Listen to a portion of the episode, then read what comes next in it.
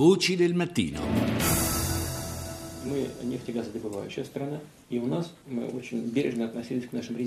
La voce che sentite è quella del presidente russo Putin. Nella prima parte della nostra rassegna stampa internazionale, il G20 in Australia, perché proprio alla vigilia il capo del Cremlino aveva espresso tutte le sue riserve e perplessità sulla minaccia di sanzioni al suo paese a causa della crisi ucraina. Una misura, questa delle sanzioni, che ha detto Putin spetterebbe esclusivamente al Consiglio di sicurezza delle Nazioni Unite. Siamo un paese produttore di carburanti e gas, ha continuato, abbiamo riserve sufficienti e questo ci permette una certa sicurezza nel fare fronte ai nostri impegni. Attesa, previsioni e posizioni rispetto al G20 e alla crisi nelle regioni orientali eh, ucraine. Tra l'altro Putin punta il dito anche sui paesi del G20 stati che eh, hanno introdotto anche loro sanzioni contro la Russia. Questo dice è contrario ai principi di base e all'attività stessa del summit.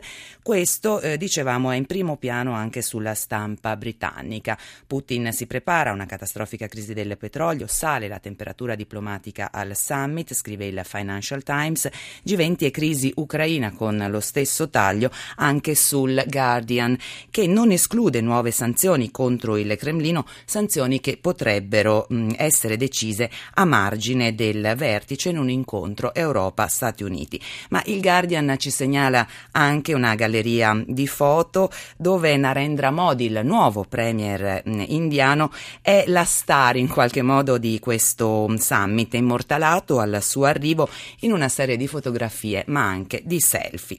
E fra la notte italiana e ieri in Australia sono arrivati anche tutti gli altri leader eh, del mondo, il il nostro Premier Renzi che ha già avuto un lungo bilaterale proprio con il capo del Cremlino su eh, crisi ucraina e ehm, Siria. Soprattutto però ieri a Brisbane è atterrato Obama in arrivo dalla Myanmar, una tappa intermedia del suo viaggio eh, in Cina. E in Myanmar c'è stato l'incontro con la leader dell'opposizione Aung San Suu Kyi che non potrà candidarsi alle prossime presidenziali nel 2020 2015 perché i suoi figli hanno un passaporto britannico e questo è proibito dalla Costituzione del eh, paese. Ieri appunto c'è stato questo abbraccio fra i due premi Nobel per la pace. Like to say that there have been those who have been saying that uh, there is tension between the United States and the National League for Vorrei solo dire che ci sono state persone che hanno parlato di tensioni fra Stati Uniti e Lega Nazionale per la Democrazia, il partito della San Suu Kyi e quella che sentiamo è la voce della eh, leader, eh, o forse anche eh, come ci tengo, dice San Suu Kyi, a fare chiarezza sul fatto che l'amicizia tra gli Stati Uniti e coloro che hanno combattuto per la democrazia è un'amicizia forte. Nelle parole della donna la preoccupazione per il programma di riforme che dice sta attraversando un percorso accidentato, ma anche la consapevolezza che la strada della democrazia è irreversibile. Hard work remains to be done and that many difficult choices still lie ahead. Questa invece è la voce del capo della Casa Bianca, ripreso nelle edizioni online di New York Times e Washington Post. Molto lavoro duro rimane ancora da fare, dice Obama, molte scelte difficili sono lì di fronte a noi. Il processo per le riforme continua, non è in alcun modo completo o irreversibile. La discriminazione verso tutte le minoranze eh, religiose penso che non esprima il tipo di nazione che eh, il Myanmar nel lungo periodo intende essere. Al summit il capo della Casa Bianca arriva dunque forte di queste frasi, ma anche dei successi al vertice APEC di Pechino, l'intesa sull'avvio di negoziati per un'area di libero scambio Asia-Pacifico e l'accordo con la Cina sulla riduzione delle emissioni di gas serra. Ma anche questa mattina a Brisbane c'è stato l'annuncio, rilanciato ieri come atteso dalla stampa statunitense, su un contributo da 3 miliardi di dollari al Fondo internazionale per aiutare i paesi più poveri ad affrontare gli effetti del cambiamento climatico. E allora adesso siamo in Australia perché appunto dicevamo i lavori del G20 sono in corso, crescita, occupazione fra ehm, i temi. È con noi, ci colleghiamo con Marco Lucchi, giornalista italiano della radio australiana. Buongiorno Lucchi. Buongiorno a voi. Allora, i leader sono riuniti. Qual è il, a cosa punta questo vertice? Qual è il contributo australiano? Allora, innanzitutto dobbiamo dire che il discorso di Barack Obama all'Università del Queensland a cui avete fatto riferimento è stato un discorso applauditissimo. Eh, Obama si è concentrato naturalmente sulla crescita economica, sulla lotta al terrorismo, ma in, in, particolare sull'ambiente, sul cambiamento climatico. E la frase che ha utilizzato per spiegare quanto a lui in particolare stia a cuore questo tema è questa. Non ho ancora avuto tempo di andare sulla barriera corallina, che come sapete è il più grande organismo vivente al mondo ed è a largo del nord dell'Australia, ma voglio andarci e voglio che ci vadano le mie figlie e le figlie delle loro figlie. Quindi un chiaro riferimento al fatto che non si fa abbastanza in Australia ma anche in altri paesi per combattere il cambiamento climatico e l'impegno dei 3 miliardi di dollari del governo americano mi sembra un chiaro segnale che certo. gli Stati Uniti si impegnano.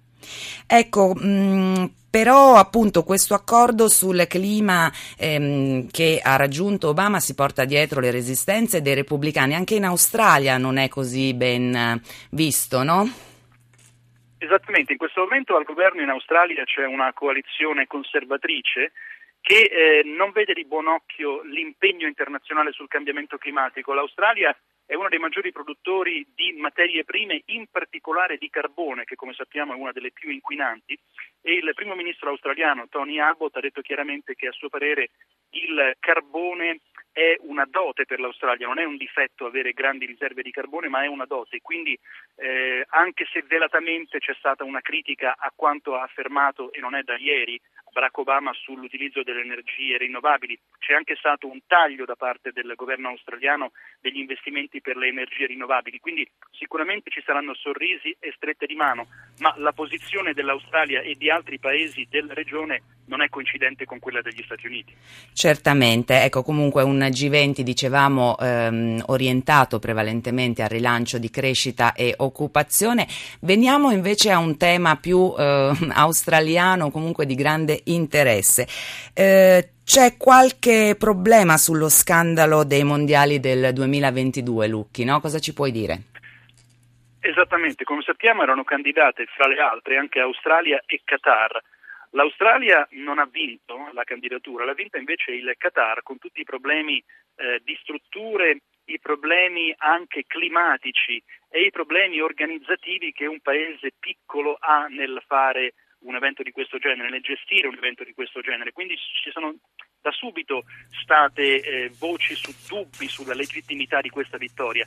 Bene, eh, una relazione dell'UEFA, anzi la FIFA, scusate, ha assolto il Qatar e ha invece condannato l'Australia, che aveva fatto anche lei una richiesta per eh, ospitare i mondiali del 2022, dicendo che eh, la, la, la, richiesta dell'Australia era macchiata da episodi di corruzione, mentre invece non c'è stato alcun episodio di corruzione secondo questa conclusione di inchiesta da parte del Qatar. Questo naturalmente ha fatto storcere il naso a molti in Australia perché eh, sappiamo che il Qatar ha un clima che certamente certo. renderebbe molto difficile ospitare un evento di questo genere, senza parlare poi di fattori culturali, culturali e religiosi che magari esulano un po' da questo discorso, ma certamente non, non è apparso il candidato ideale, quindi ci sono sono stati subito dubbi sull'assegnazione di questo torneo. Ecco, gli australiani oggi sono molto irritati per essere stati loro a essere considerati quelli che hanno fatto una bid, quindi una richiesta di assegnazione nei confronti dei mondiali di calcio.